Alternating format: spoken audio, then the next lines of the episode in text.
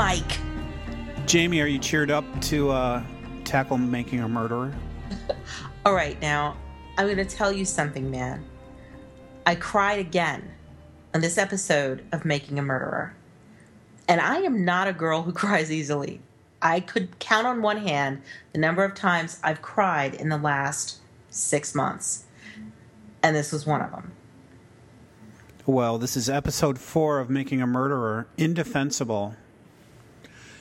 Uh, Jamie, it's pretty depressing. This one was. Uh, this one I thought was ra- rather slow moving. Now, where are you in the series? Well, I'm on episode four.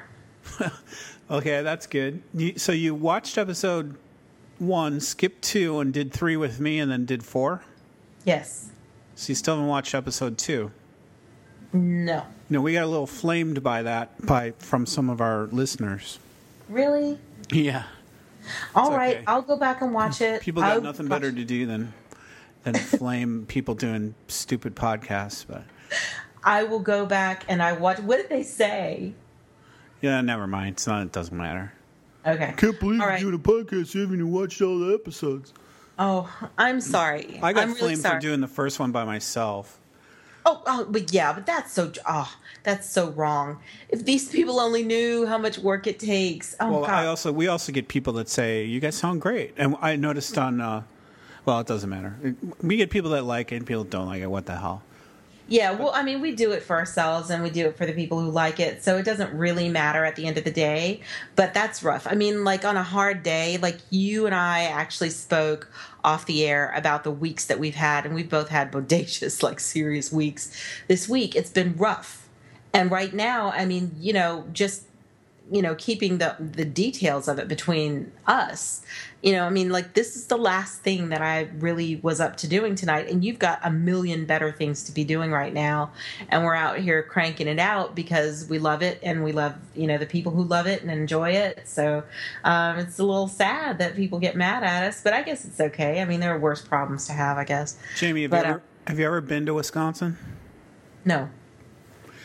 Um, i've been there before I have a friend who's from Wisconsin, and um, she doesn't seem like these folks. People in Wisconsin, I grew up near Chicago, like in Chicago, and people from Chicago go up to Wisconsin for vacation. Mm-hmm. There's lots of lakes and stuff to do. Mm-hmm. Um, and also, the drinking age in Wisconsin in, in Wisconsin was 18 and in Illinois it was 21. So we used to do the very worst thing possible is like drive up to Wisconsin like 50 miles to so you could drink. Yep. And then drive back. Mm-hmm. Crazy. While you're 18 mm. or 19. Yeah.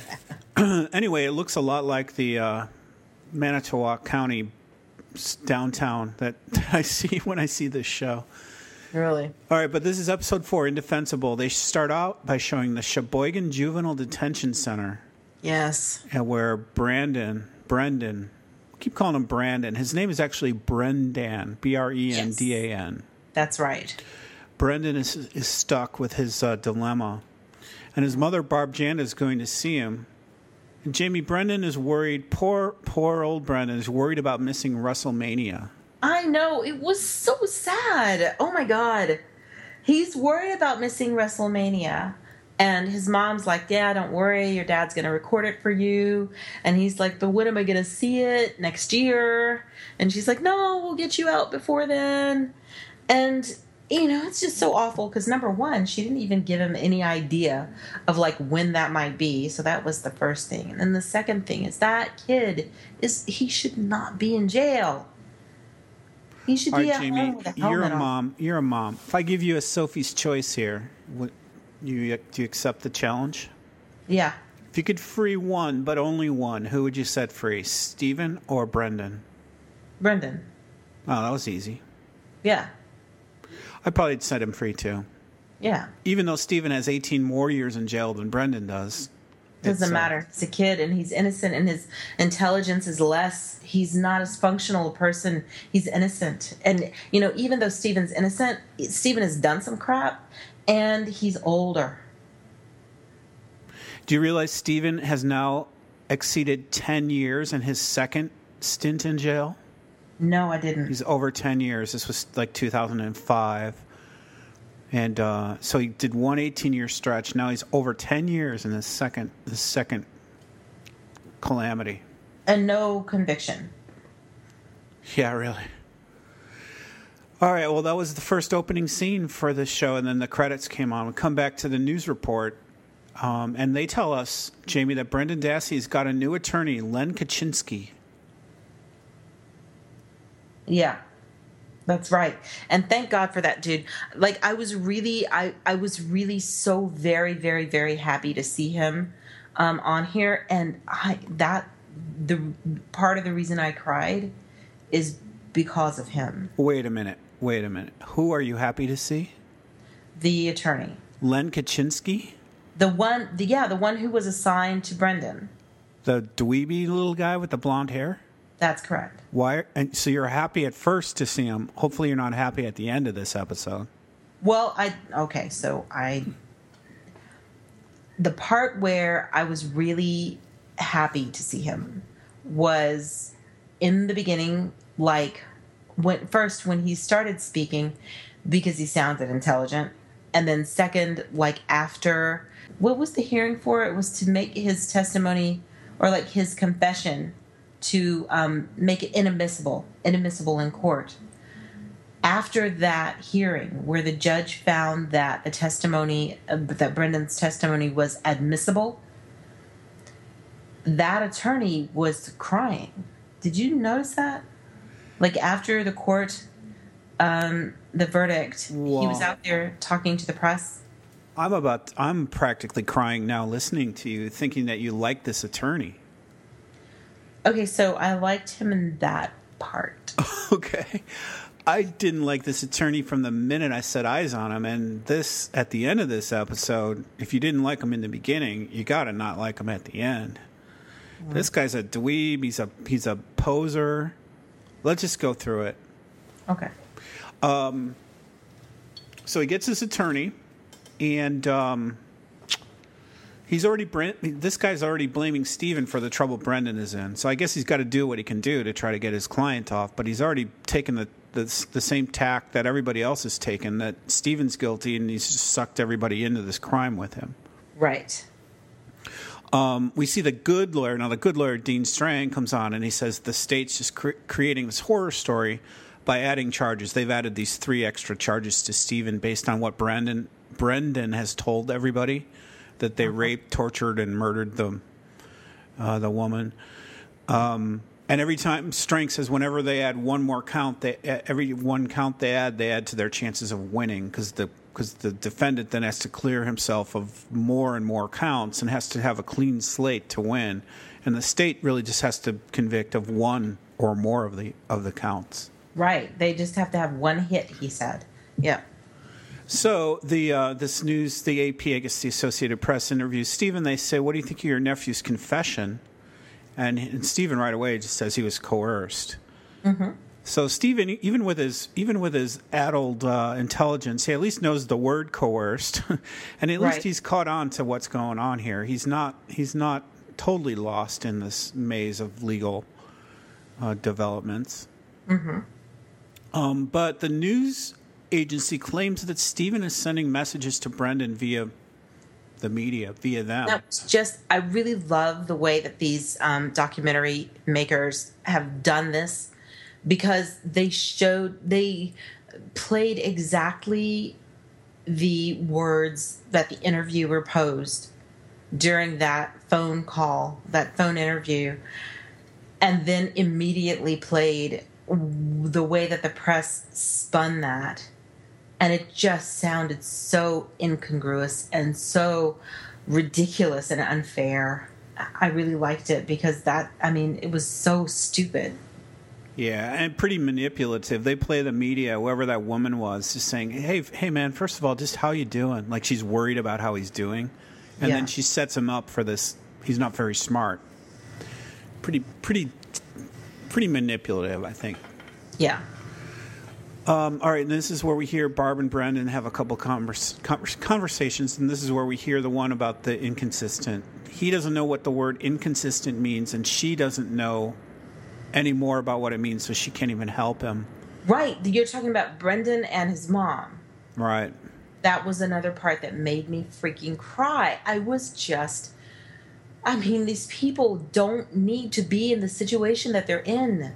I don't know who in their right mind would imagine this kid could plan any kind of murder or cover up or help to carry out or in, I mean he's just not capable. Well, Brendan and his mother are just so sadly simplistic.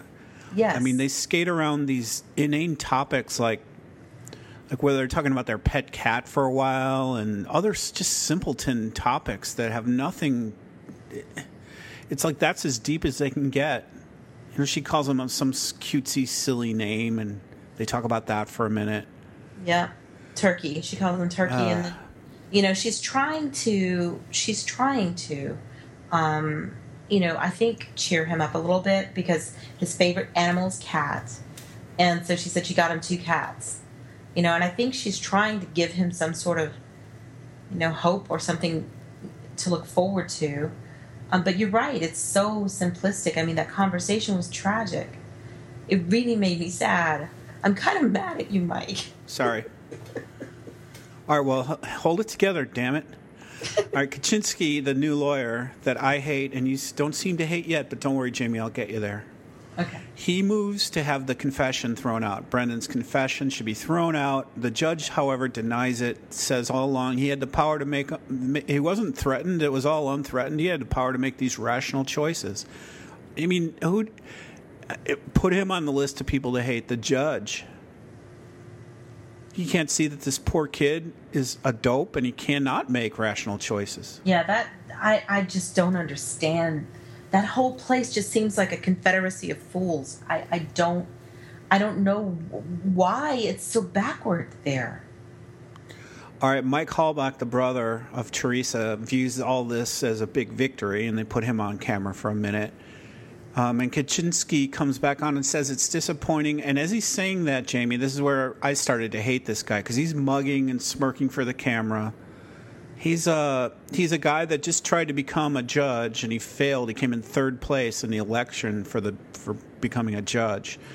He's doing this to get himself popularity so he can get back into the political game. He's becoming this, you know, he set himself up to attach his name to this big case so people would recognize him. I well, think.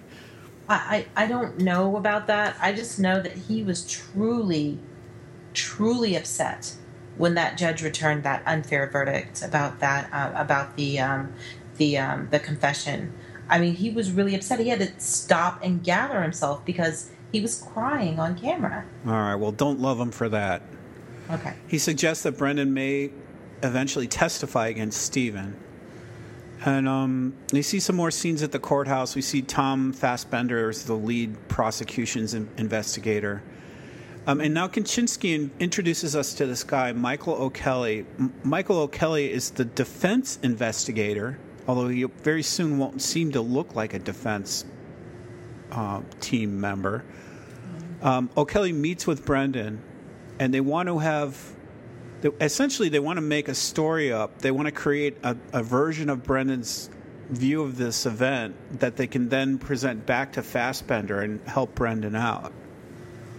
So, Jamie, this is where this guy O'Kelly, another guy in the hate list, of course, has these forms that he has Brendan uh, look at, and he wants him to put his name on this form, which is which is I'm sorry for what I did or I'm not sorry for what I did. He has the two guilty choices. Both choices are guilty.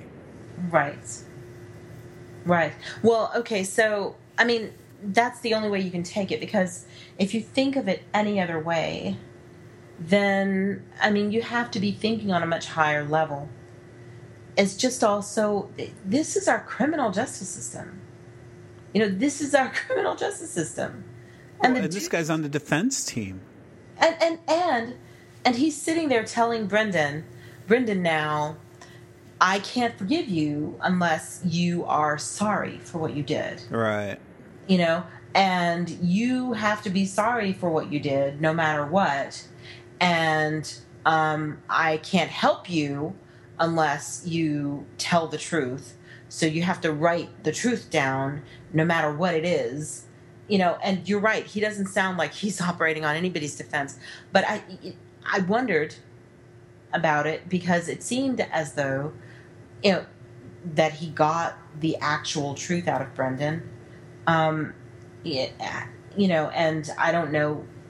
I don't know. I, I, I think he did. was- He, well, first of all, he's treating this kid like putty, like you're saying. He's just molding him into whatever he wants. But when Brendan writes out what he originally wrote out, I think that was the truth. Yes, it, That yeah. long note on the side of the page, and that was where, of course, we see the first time bomb fire.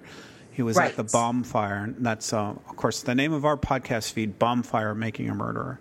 Yeah, I love that. I love that. I, I didn't know where that came from, and I actually intended to ask you about it this week, and then I saw it, and I was like, "Whoa, Mike is a genius."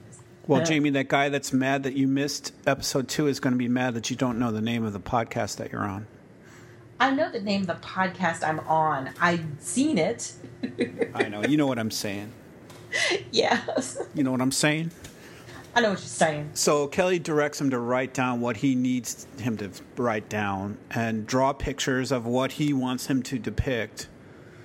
Um, pretty pretty creepy stuff. He just he just keeps molding this kid to do him to do what he wants him to do. That's so awesome. So when he gets that, he gets that version of what he thinks will look good to Fassbender. That he has Mark Wiegert and Fassbender talk to him again, talk to Brendan again. They're the prosecuting investigators, and then they work on him, and his story's all over the place. This poor kid is just as lost as he can be. Um, they threaten to call his mother and tell her he's lying if he doesn't do what they want him to do. And this kid's just blowing in the wind. yeah.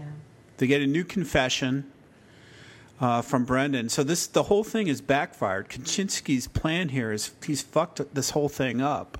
He wanted to have this nice story that he could use to defend Brandon, but it's fucked everything up, and now he looks even worse than ever. So awful.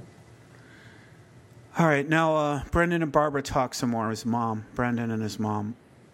Uh, I don't see why, Jamie, except for just pure stupidity, that his mother doesn't see what's happening here. Yeah, I don't. I, I mean, really, these people really are not very bright. She get we'll give her a little credit in a minute because she does catch on midway through this episode. The bell comes on or the light bulb comes on for her, but at this point she's still just pretty lost. She doesn't get it. Yeah. Um, all right, we see Jodi Stachowski now. She gets worked a little bit in this episode too. Um, she's she's on the phone with Barbara, the mother, and Barbara tells her Steven buried my son. He got him in all this trouble. It's all his fault. You know, Jodi Jodi's kind of lost in this little world too. She's just grinning and smiling uncomfortably. She doesn't know what to do. Yeah. Not another uh, a, a rocket scientist and Jodi Stachowski. All right, Jamie. Now the parents. Um, Dolores. Now think of these parents. Barbara and Steven are brother and sister. Mm-hmm. And the mom is sad that Barbara doesn't believe her brother. She's just a mom, right? You don't. Um, well, okay, so but last episode it seemed like she didn't believe him, then she kind of did believe him. So I don't know. well, I think I think Dolores believes Steven, but she's sad that Barbara doesn't believe her brother. No, that's what I'm saying. I think Barbara does believe him now, right? Well, she's getting there. I don't know if I don't know if it's at this point, but she, it, by the end of this episode, she gets there. Okay. But yeah, her son and daughter. Just think of your son and daughter being accusatory towards one another. One's about to spend his life in jail, Yeah. It's just awful. and the dad, Alan, Allan Avery's the dad, says he realizes my son doesn't have a prayer. Yeah. It's a pretty tough admission for him because he's always been kind of a fighter. I'll put the Yes. I'll put the ranch up on sale, get you out of jail, no matter what it. Like he's he's not going to sit back and let this happen. Yes. But he kind of admits defeat here. yeah. It's just so tragic. I mean, really, seriously, so tragic. All right, when we see this trashy news babe again, Jamie, uh, about how how an innocent man evolved into a real crime, being a criminal, and murder is hot. This is how we get ahead of our other networks. Everyone wants to see murder. it's just a story, just ratings to her. That's right. Bullshit, man. God. Yeah. Who I can mean, we love? Who can we? Who can we? Who's our hero in this thing? Steven Avery and Brendan. What's Brendan's last name? Um, Dassey. Brendan Yeah. Dassey. and, That's the, and those Strang our- and Buting. Yeah, those are the people that we get to love in this horrible situation. All right, now Jodi has some good evidence, Jamie. Jodi has the night of the murder at 5:36. She has a phone call that she made to Steven from the jail. She was in jail for DUI, so there's a record of that phone call. And she Mm-hmm. Talked for 15 minutes, and then later on in the evening talked to him right before nine o'clock. And in both of those calls, he sounds normal. They're talking about getting married and how he needs to propose to her and throw rose petals on the bed and be nice and sweet. And it's pretty hard to imagine Steven doing these two calls uh, bookended around a murder. a, a horrible, horrific, I mean, nightmarish for the history books murder. I mean, how do you do that? Yeah, it doesn't add up. No. All right, well, Strang and Buting have their own investigator. His name's Pete Betts. And he comes on, he's been in law enforcement like 40 years, and he says, I've never witnessed a search area done like the one in this case. Uh, it's the most unprofessional mess I've ever seen. You don't you don't search multiple times. I think they searched the property 18 times. He says you don't just go back over and over and over looking for things that you've missed unless you know that something's there that you should be finding or planting. Yeah. Uh, you just don't do it that way. Right. And um, this is when the key is found. And the only DNA on the key is Stevens. And plus, if you look at that key, Jamie, it's brand new. It's got etchings from the grinder from the hardware store where you get the key ground out. It's perfectly new and shiny, perfect arcs on it. Whoever created this evidence, whoever planted the evidence that's there, really never could have imagined in their wildest dreams that that evidence would be scrutinized the way that it's being scrutinized by documentarians and the general public. And the West Coast Project podcast team. That's right. Yeah, I- you know, I I also think that without Buting and Strang, this would have been a tough, tough slog of a show to watch. Without these guys coming in every now and then and looking like geniusly smart and hopeful for us, it would have been just too sad to watch. It would have been that one episode that um, I, you know, that I kind of needed it to be because, um, you know, really seriously, without it, it's just too dark and sad. So we hear from Jerry Buting now, and he says some people think that our hands were tied because Steven claims he was being framed, and because he claims he was being framed, that was the only defense that they could present. Otherwise, Steven would be lying they presented some other type of defense. But he says it's not really a problem because that's exactly what the evidence indicated that Steven was being framed. Um, then and then he cites a couple facts that the RAV4 was found on the property, and that it's ridiculous for Steven, an automotive salvage guy, to leave a car on his property when he has a, an automotive crusher, and the and the expertise to run it. He could have easily disposed of that car. Well, uh, y- yes. I mean, he had the key, clearly, right? He had the key. He had the car. He had the ability to dispose of the car. He uh, he had everything he needed, but he left it there, sitting on the front. I mean, seriously, if it if there were a scenario where you could put on trial in a in a competition style arena like if you had the fake defendant the person who's accused who really didn't do it against the people who set him up and you had a trial with all this evidence it would be a slam dunk you know against the people who manufactured this and creating this murderer out of thin air Yeah. Uh, Buting mentions a couple other things. If, if they killed her in the bedroom with blood everywhere and had to be meticulously cleaned up, then the person who would be able to pull that off and do that would not leave a car in plain sight and a key on the floor. there you go They'd be meticulous one way or they'd be sloppy the other way. They wouldn't be both. that's correct Also, the um, there was blood in the car but no fingerprints. So if he had no fingerprints, probably means he had gloves on, and if he had gloves on, there wouldn't be blood. All this, all these contradictory things were were going on. Mm-hmm.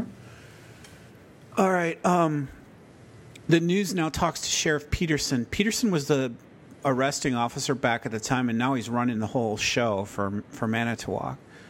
Um, and he says if they think we planted evidence, they have to prove it, and they can't. Um, and then he says, almost unbelievably, as either Strang or Buting, I can't remember which one, or they're watching this on their computer, but Petersen says, framing, framing this guy would be too difficult. We could just kill him easier than frame him. He says that on like the news in front of everybody. Unbelievable. This, I mean, really, that's what passes for justice. Yeah. That, that's what passes for a, a, a legal system, a, a, system of laws. You know, it, and if we were sitting in the comfort of our living rooms and watching this unfold in a country like Saudi Arabia or North Korea or someplace in Africa or you know South America, we would be horrified and there would be outcries and people would be outraged and saying, you know, we're so lucky that we live in America. Well, guess what? Wisconsin. Yeah, and people are saying, you know, these document documentarians. I struggled over this word last time. Mm-hmm. They didn't just stumble across this one case. That these are pro- this case is probably evidence of what happens in in the dark corners of the legal system. That it's not a, an outlier. It happens more often than we'd like to think. That's absolutely true. That's absolutely true. That's the I, scary part. Yeah, I mean, and and it and it really is. I mean, it really is. But there are so our world is fast, and you know there are so many other things for us to think of. People's immediate needs always take precedence, you know. But but this is real. I mean, things like this really happen on a smaller and a greater scale. All right, Mother Barbara still doesn't quite get it. She's trying to get there, man. She's she's asking Brandon for the truth um, she still doesn't quite get it that her son is being worked by these investigators. But, well, I mean, so that was weird to me because it seemed to me as though in the beginning, actually, last episode and the beginning of this episode, that she really did get that. And then now it's like she doesn't. Yeah, I don't think she got it. Uh, I don't think she has it quite yet. But you can tell he's not lying when he talks to her I mean, he's no. just honest. He's a sweet, honest kid. He says, "Mom, I was guessing. I was just guessing what they wanted me to say." Yeah. But she can't. Barbara, the mother, can't even form coherent sentences. Yeah. I mean, she tells this kid she knows he's slow. She knows he's, uh, uh or maybe maybe not. I mean, you tell me, Jamie. Is a mother blind to their kids' faults like this? This kid's probably got some m- medical diagnosable okay. retardation of some type. So we all know that the average IQ is 100, right? Like that's the average IQ. Um, and this boy had his IQ tested, um, and he had two scores. One was for reading, and one was general. I believe is what it was. The general one was something like 73. And the reading one was something like, I think it was like 86 or 89, something like that. Well, aren't those numbers exponential too? Like if you're if you're 70 and you're compared to a person who's 80, it's not like they're oh they're just 10 points higher. It's like exponentially points higher. Um like a like a genius, a, like 127 is a genius. So that's only 27 above 100. But mm-hmm. if you're 27 below 100, you're like you're practically retarded. Yes, I mean yes. I mean you know I hate to say it like that. I you know I don't like the idea of um you know of of of, of thinking of people that way. But I mean yes. So he's as much as you are to be above average, you're a genius if you're 27 above. He's more than 27 below. Yes. Just think of it that way. He's like a genius in the opposite direction. Yeah. That's kind of uh, the gist of it, right? He's he's pretty far below. Yeah, I mean, okay, so somebody who's considered below average cognitive ability, generally IQ of 70 to 85, which is right where he is. Um, they're called below average IQ people. It's an acronym that they use. It's called BAIQ BAKE. Um, and it's technically technically a cognitive impairment. So, it, but they say this group is not sufficiently mentally disabled to be eligible for specialized services. So he's right on the border because he actually received some specialized services in school. He had mostly regular classes, but some special education classes, and those were because of his IQ. So this kid doesn't, I mean, he, in my opinion, this is not a kid that you should be, you know, basically like forcing him into some sort of confession and then expecting for that to be held. No, he's like a third grader. He's like a little kid, not a 16 year old kid. And and the other thing, Jamie, is his mother. I mean, his mother is not helping him at all because his mother doesn't recognize half of these um, disabilities that he has, and that's that's kind of what I was trying to ask you. Is that you're a mother? Do does nature block a mother from seeing the faults of their children, or does she does she just not know any better? No. Um, okay, so I think that for some people, that really is the case. That you know, parents don't see, um, you know, what their kids are made of, and I think that for some people, it's a choice. But I think that in her case, she may not understand it because she's not very bright. Yeah, that's it. You, you don't picture this mother reading him Grimm's fairy tales or some other books when he's a little boy just because she doesn't understand that that's what you need to do. Yeah, I mean, if she doesn't know what the word inconsistent means, that is not you know, a person who, I mean, you're not even talking about a person who probably was able to successfully take, you know, her her high school standardized testing. You know, if she even finished high school. Yeah, she's a dope. Curious. She's yeah, a dope. I'd be curious to know. When he's when he says, "Mom, I was guessing," she tells him, "Put your head on your shoulders and start thinking," which is as stupid as anything he's ever said. Yeah. Right? He can't put his head on it. He's doing the best he can, mom. He doesn't have the ability. She doesn't recognize that. That's right. All right. Um, some more evil is about to happen, Jamie. Jodi gets caught drinking and has to go back to jail. She can't drink, I guess, even though she's a free woman, but she's on some sort of probation that um, she can't drink. So she gets caught drinking, goes back to jail, and her parole officer then prohibits her from visiting the Avery property or talking to Steven. She has to go out, move out, get a job, just move away from them, and uh, have no contact. She has a no contact order. Um, and she starts to think this is because they want to isolate Steven more, and it's probably true. This is the hints of them what they're up to, what they're how low they'll stoop to get Steven in more trouble. Yeah. Or hurt him, just hurt him emotionally, hurt him, keep his keep his fiance away from him. Um, for some reason now, you may have picked up on this. I just didn't really register with me, but Steven's father shows the 1982 newspaper of all the old players in this game: Kocourek, Couche, Ken Petersen, and um, how the defense wants to keep this Manitowoc team of uh, conspirators out of the trial out of Steven's trial. And um, Strang, I guess, makes the argument that they all have motive and they shouldn't be attached to the trial. It, I was actually shocked, but the judge agrees to this and he excludes Manitowoc from the trial and then mm. moves it to the next county. Right. It looked like the judge was going to fold as like a domino, just like everybody else here, conspiring against this poor guy. I'm just sickened by this show. I hate it. All right, Jamie, that's the spirit. That's the West Coast Project spirit. sorry. Mike, I'm so sorry. I hate this show.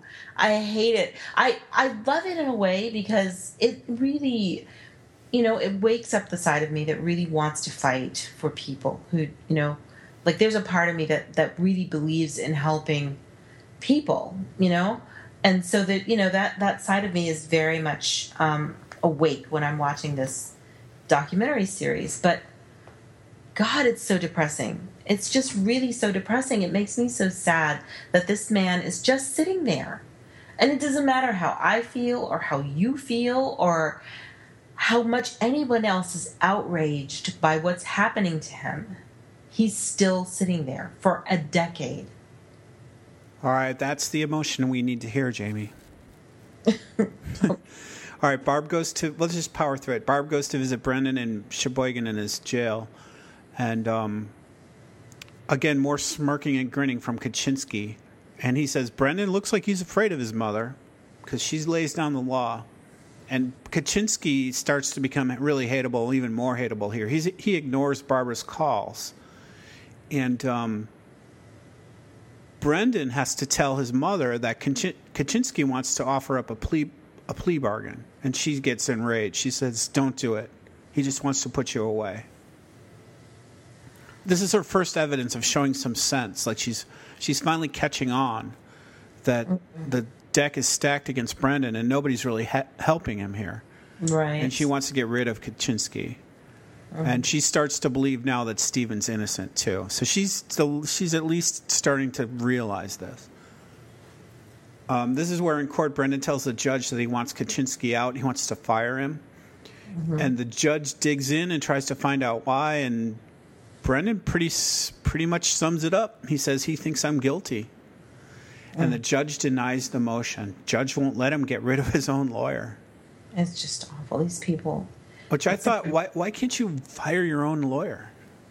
Well, um, he's got a court appointed attorney. Yeah, so you're stuck with who they give you, huh? I think so, yeah. Just another indication of what is wrong with our justice system. And I, I don't pretend to imagine how to fix it, but in a situation like this, you know, and I could see the other side, I could see where there's potential for abuse, certainly you know, ample potential for abuse of something like this, but, you know, a, a defendant should be able to fire their court appointed attorney when the attorney is clearly not pursuing that defendant's interests. Yeah, I guess that I guess an an irresponsible defendant could jam up the system by wanting to fire their lawyer every other month or something and just prolong their case. Right. So there's probably some sensibility to it, but for this, this this guy, I don't know, this Kachinsky guy is not really does not have Brendan's best interest at hand. Um, Jodi gets in trouble for talking to Steven now. Apparently, they passed each other on their way in and out of the courthouse, and she smiled or said something to him, and that violated the no contact. And um, she gets arrested a bunch of more times after this in the next couple months. And uh, that's what they did to isolate Steven to hurt him and keep Jodi away from him is just keep getting Jodi in trouble. Pretty evil. Yeah. So Steven has to hear from his brother that Jodi's not going to see him anymore. And he says, There ain't no more me and her no more. uh, this is, that was the whole thing that kept me going. I, I got nothing now. So he's really kind of broken because of this. Yeah. So, Jamie, I'm kind of like you. I'm sort of sad that this is fading. I think I think people are starting for, to forget about this case. It's fading from people's attention. Okay, so I should tell you that um, there's been a development in the case, and I, you've seen this the end of the series. I don't know if they address this um, at all in in in the ser- in the in the in the documentary series, but um, Steven's case was actually taken on by the Innocence Project. Um, he has a new attorney. Um, her name. Yeah, from Northwestern, the Innocence Project of Illinois. There. Okay, there you go. Yeah, okay. the the Wisconsin Innocence Project wiped themselves clean of this, kind of disappointingly. Yes, yes, you're right. I'm sorry. But Northwestern, yes. they got a pretty good law school, and I'm sure they have a pretty good innocence project. So yeah, that that is kind of good news. Yeah, and that was in January 2016 um, that that was taken. So at least someone now is is trying to help this man. So um, back to this episode, Brendan changes his story, denies the involvement, um, this actually surprises Kachinsky. And um, there was a letter now written by Brendan, w- kind of encouraged by Barbara. At the end of it, it says, "My mom and I like you, Judge." P.S. My mom and I like you. Kind of sweet little P.S. on there. Mm-hmm. Um, and, it, th- then we get Strang, and I, we need these little bl- blips and blurbs from Strang and Buting. Strang's driving around in his car and talking to somebody, and these are really interesting little little sections of this episode. Um, he drives around and he says um, he kind of laments the systemic failings and that they're troubling if you think about them too much. So even he gets depressed by this whole thing.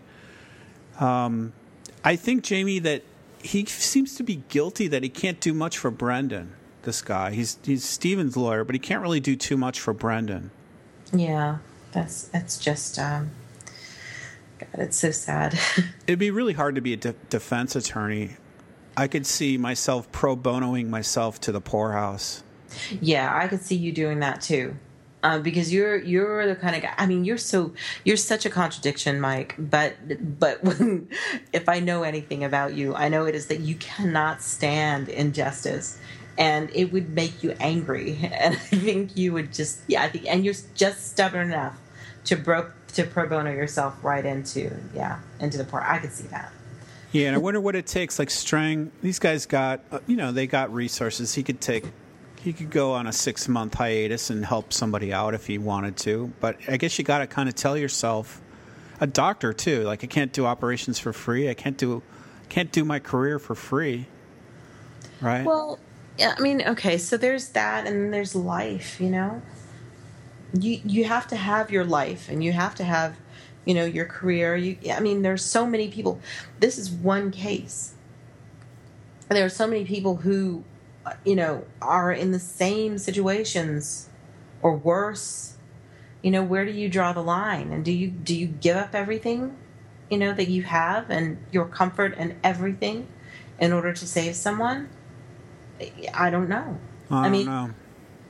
yeah that's a tough how deep does it go too? What if what if a guy like you know say I don't know. But what if Bill Gates watches this and he goes, you know what? I'm going to give these lawyers two million bucks to to keep going, just to stay in this case. You know, how deep is his responsibility, or Zuckerberg, or somebody who just has a lot of resources? I'm going to hire the best legal team there is to to help this this family. Well, I could tell you something if it were me, because I mean, I, you know, if I think about money on a large scale, I think about it the way that I would spend it now on a small scale. And, um, you know, if it were me and I could do that, I would do it for somebody like this because I really don't believe that these people, that Brendan or Steven, had anything to do with, with what's happened. Yeah, yeah, but then there's a case in Indiana, then there's one in the Dakotas, and there's one in Minnesota. I mean, how do you stop? Where do you, where do you stop? Right, which is where you get, you know, wealthy people who set up foundations to deal with things like this because they don't want to be the arbiter of justice because basically that's what you're doing. When you decide to put your enormous resources behind one horse, then you are you are deciding the race to a great degree.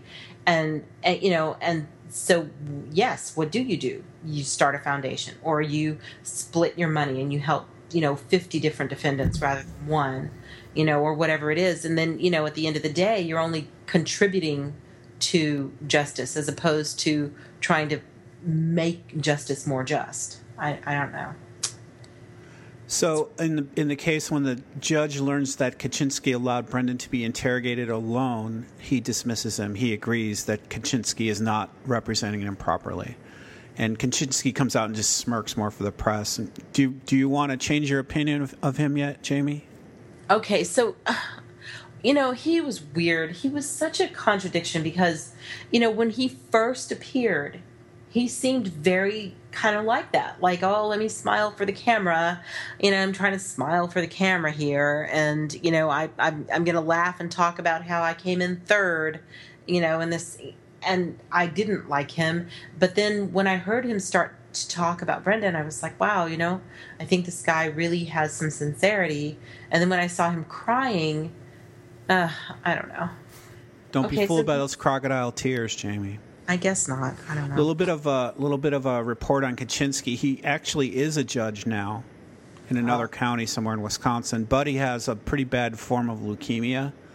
So people on Reddit are saying, "Oh, they're happy. They're finally this guy got the the you know karma finally caught up with this guy."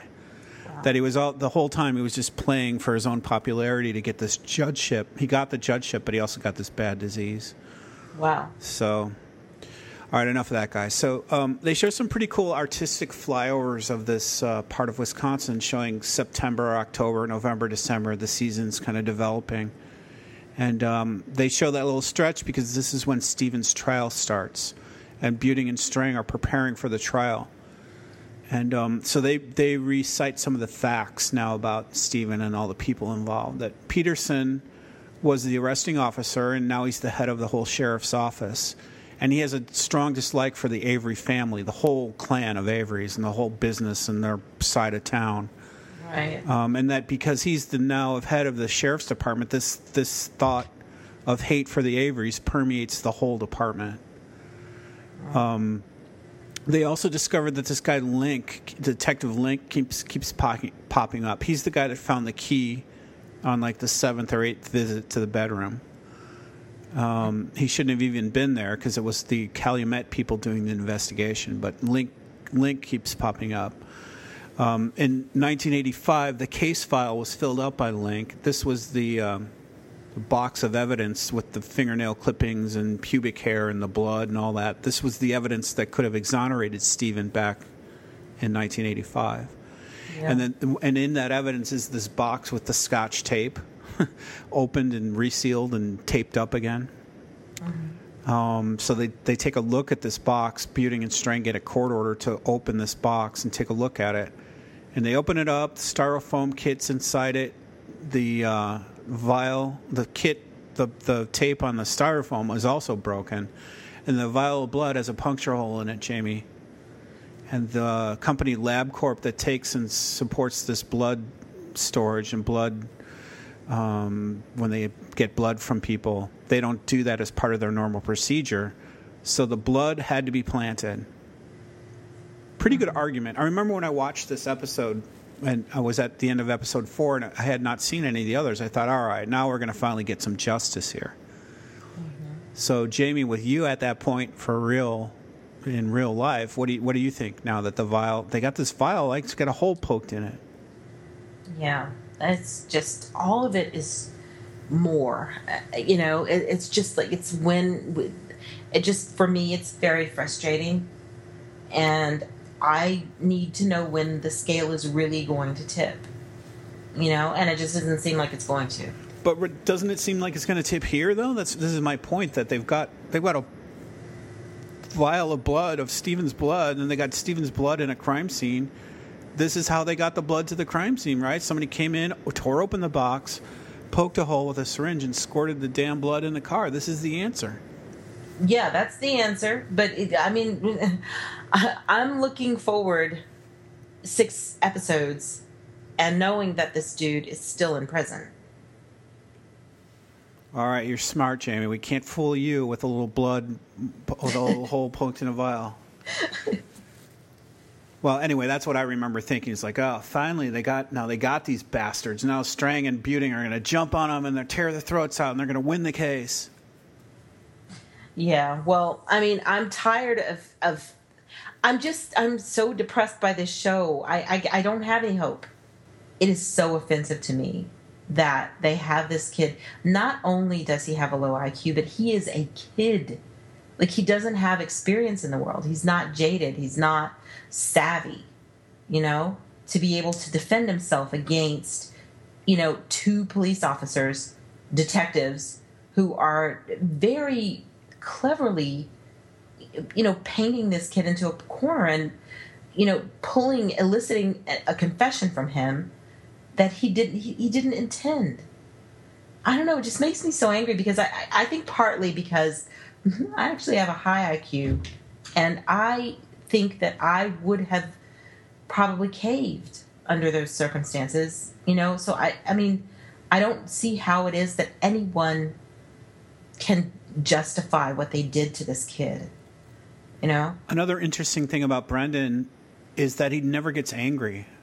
He gets frustrated and he gets he gets confused, but he never gets angry. He never hmm. turns to the guy and says, you know, listen, fucker, I, you're trying to make me do something I don't want. It doesn't seem like he has that in his range. Yeah, yeah. Or mom, mom, how could you not believe me? You know, he doesn't get angry. He gets he gets frustrated, but it it, it kind of ends there, and and he's just lost. Yeah. Interesting.